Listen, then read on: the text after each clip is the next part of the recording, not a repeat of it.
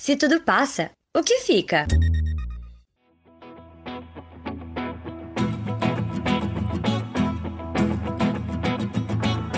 Olá, queridos ouvintes, sejam muito bem-vindos. Eu sou a Angel. E eu sou a Priscila. Você já escutou a expressão não chore pelo leite derramado? Mas como fazer isso?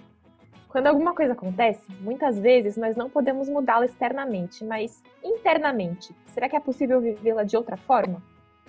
É como se fosse expectativa versus realidade, né, Pri? É isso aí, Angel. E hoje a nossa convidada veio nos contar sobre isso. As reflexões que ela tem feito na vida que colaboram para a tristeza se tornar motivo de alegria tristeza se tornar motivo de alegria? Uau! O leite derramou. E agora, Regiane, o que você acha sobre isso?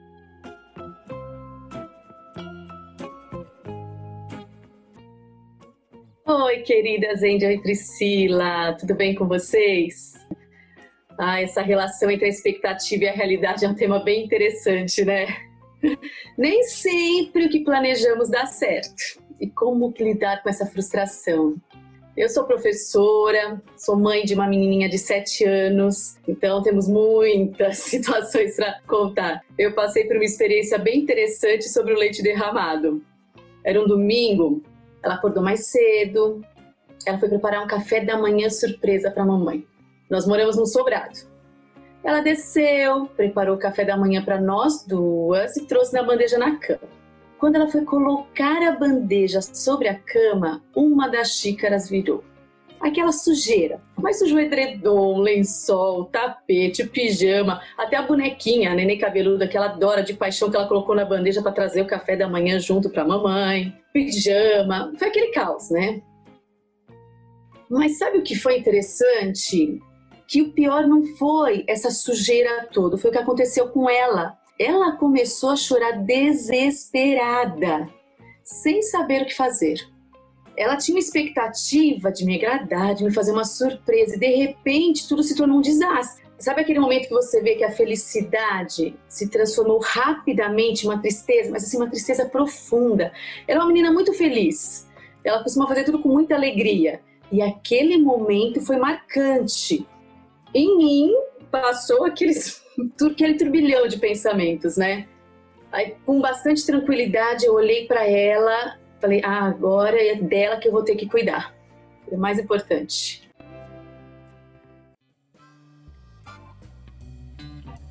Muito legal essa sua experiência, Regiane. E é interessante porque muitas vezes, se a gente está desatento, a gente pode agir por impulso e acabar manchando a experiência. Como é que você fez para observar isso no seu interno antes de destruir a experiência? Como é que foi? No físico, teria um trabalho enorme para limpar tudo. Mas naquele momento, sabe que isso não foi importante? Eu precisava fazer com que ela percebesse que aquele pensamento de bem e o esforço que teve para preparar o café da manhã era muito maior que aquela adversidade. Não podia deixar que isso passasse. Nós nos trocamos, desci com ela, preparamos um novo café da manhã. Aí tomamos juntas, conversando sobre o que tinha acontecido. Uma das xícaras que ela tinha colocado, né, o, o chocolate quente, era de uma base menorzinha e ela virou com muita facilidade. Então eu expliquei isso para ela, por que que tinha acontecido o acidente, né? Nós cuidamos da neném cabeluda, que era né, a primeira coisa que precisava para ela ser cuidada. E foi interessante que foi um dia assim muito gostoso para nós. Nós conversamos, valorizamos o de bem que ela tinha feito. E depois de tudo isso, eu fui arrumar bagunça. E olha, deu um trabalho, mas foi um trabalho tão gostoso, pensando que no, a oportunidade que nós tivemos naquele momento. Que interessante essa experiência, né, Rê? Parece que você conseguiu ver além do que havia acontecido. Você viu além do físico, né? Você viu essa realidade interna que estava acontecendo. E por acaso você se recorda de ter vivido algo parecido quando você era criança? Olha, sabe que eu não me recordo muito da minha infância, assim, não me recordo de muitos detalhes da minha infância. Por incrível que pareça, né? O adulto, ele é uma continuação da criança. E a gente não para para pensar que quando nós viramos adultos, nós deixamos de ser criança parece que em alguns momentos a criança morre na nossa recordação. E na correria do dia a dia, a gente esquece de recordá-la. E se a gente continuar fazendo isso, é como se nossa vida morresse, porque você esquece da criança que foi, você esquece do adolescente que você foi, você começa a viver a vida adulta e vai olhando só para frente. E tem tanta coisa para a gente aprender com essa criança. Eu estava fazendo uma investigação comigo mesma para entender algumas deficiências que hoje me atrapalham demais. Aonde começou esse medo de errar? Aonde apareceu forte essa insegurança em mim? Eu era pequenininha, não sei dizer quantos anos que eu tinha. Eu fui num passeio com a minha família no final de semana em Itu, interior de São Paulo. E no caminho de volta de casa, eu mostrei para meus pais um palitinho de madeira que eu peguei em cima do balcão da loja. Certo que era um brinde, aqueles palitinhos de, de unha, de cutícula, né, que uma pontinha redonda, outra pontinha chatinha. Eu achei demais, não conhecia aquilo. Quando entrei no carro e eu mostrei para meus pais, meu pai falou para mim assim: não, mas isso não era para pegar, tinha que pagar. Nossa, para mim foi um momento terrível. Eu me senti tão mal com aquilo. E é interessante porque eles não brigaram comigo, em momento algum. Eu tenho uma gratidão imensa aos meus pais. Eles sempre me ensinaram a ser correta, agir com ética, falar a verdade. Eles foram sempre um muito exemplo para mim. E hoje, quando eu recordo desse momento, eu percebo o início de uma deficiência que eu tenho combatido diariamente, esse medo de errar. E ele aparece em coisas muito pequenas, sabe? Situações corriqueiras. Eu tenho buscado essas causas na minha infância para tentar desvendar o que eu sou hoje. Tem um livro chamado Deficiências e Propensões do Ser Humano, de Carlos Bernardo Gonzalez Pecotti, é o autor da logosofia que ele aborda as deficiências e como combatê-las com virtudes. Eu tenho usado algumas virtudes no meu dia a dia, como adaptabilidade, decisão, paciência inteligente, perseverança. E tem uma frase que eu eliminei da minha vida: Eu não consigo. Deletei. Essa frase não existe mais. Seja qual for o desafio, eu vou conseguir. E é bom quando a gente começa a aprender a perceber os pensamentos que estão dentro da nossa mente. Quando eu falei daquele turbilhão de pensamentos que aconteceu com a experiência da minha filha, ao longo do dia eles vão acontecendo. E o que, que eu percebo? Que eu tenho que tomar a decisão de qual que eu iria atender. Ontem mesmo, eu tinha que ir ao mercado e com a pandemia fazer mercado não é uma coisa muito agradável. E eu percebi que eu saí de casa irritada. Mas ao mesmo tempo eu parei, você está irritada por quê? E fui fazendo aquela pergunta. Olha que bom, você está saindo de casa, está todo dia trancada no quartinho, sua professora ficou dando aula online o dia todo. Você está saindo de casa, vai ver pessoas, você vai. Por que, que você está tão irritada? E foi tão interessante a mudança do estado interno. Olhar um pensamento, olhar o outro assim, não, esse aqui eu não quero. Vamos fazer isso com alegria? E eu fui fazer as compras no supermercado com alegria.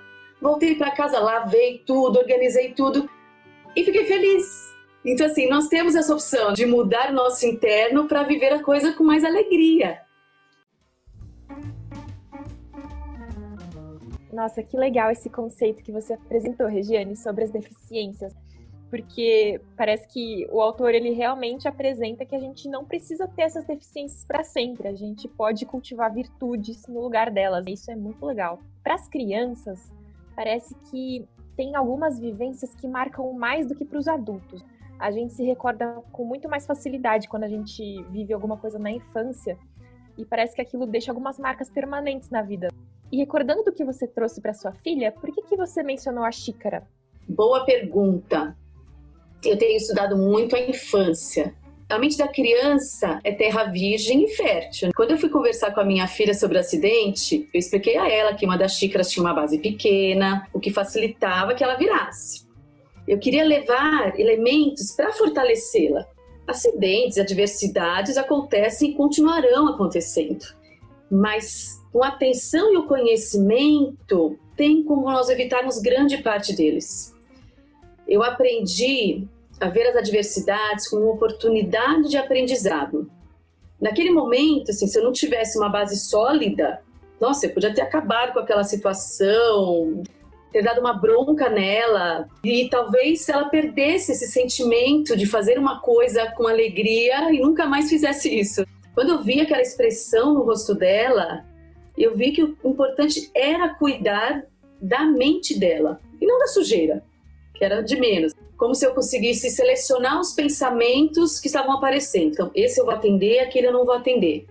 E seguir o propósito de bem mesmo. Que eu tenho colocado para mim o propósito de ser melhor a cada dia. Então, eu preciso ser um exemplo para ela. E eu tenho que mostrar essa escolha do que é bom. Então foi uma atitude consciente que você teve, foi uma escolha consciente naquele momento. Foi consciente. Sabe que ao mesmo tempo me passou na mente se eu agisse da outra forma, o que aconteceria? Sabe quando vários filminhos estão passando? Não, se eu falar pra ela agora, ai, por que você foi trazer o café da manhã pra mim? Ai, por que, que você virou? Ai... E aí eu pensei, não, o filme que eu quero é esse, esse é meu filme favorito, sabe? Quando você tá no cinema escolhe. Não, eu vou trazer alegria novamente para ela, para que aquela expectativa que não se tornou realidade naquele momento não fosse uma frustração. Isso são coisas que ela levaria para o resto da vida. Eu tenho estudado muito as causas do adulto e da criança. Então, o que, que a gente leva da infância para a vida adulta? Eu poderia ter estragado uma situação ali muito importante, um pensamento de bem rico que ela criou. E acho que isso está bem relacionado com o título do nosso podcast. Se tudo passa, o que fica? pensando nessa experiência. A experiência passou. E o que, que ficou disso tudo? Ai, ficou uma alegria tão grande. A criança ela não sabe quando ela está errando.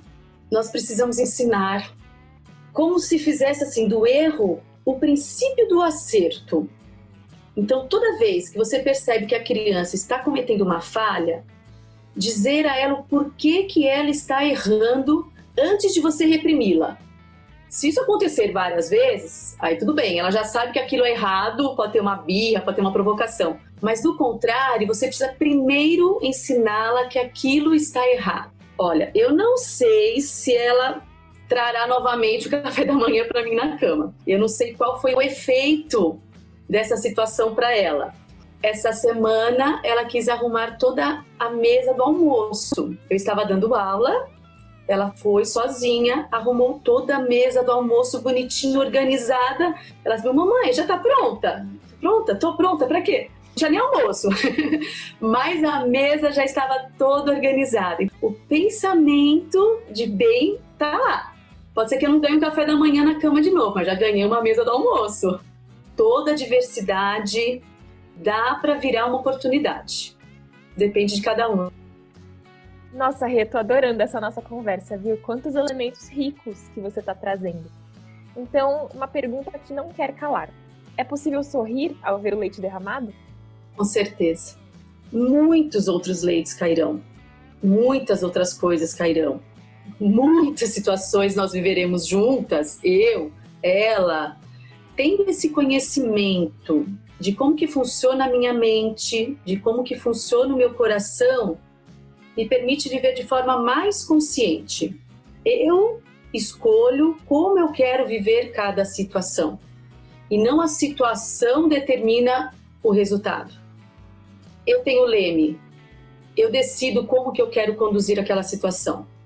Mas para isso eu preciso estar sempre atenta e ter conhecimento. Eu acho que são duas ferramentas fundamentais. E a vida tem me dado essas oportunidades para eu aprender a ser melhor. Eu digo que é evoluir conscientemente. É muito legal isso que você falou, Rê, de que você pode escolher como você vai viver cada situação. Que sempre vão ter leites que vão ser derramados, sempre vão ter as adversidades, as dificuldades. E você pode escolher como você viver. Parece que quando a gente vive uma experiência com consciência, não tem espaço para ter arrependimento. Às vezes pergunto assim, né? Onde está a alegria? Eu falo que a alegria está dentro da gente. E só depende de como encaramos as situações. E vocês, ouvintes, já pensaram que o erro pode ser o princípio do acerto e de que a alegria está dentro da gente? Fiquem de olho nos próximos episódios mim o que, fica, é o valor que a gente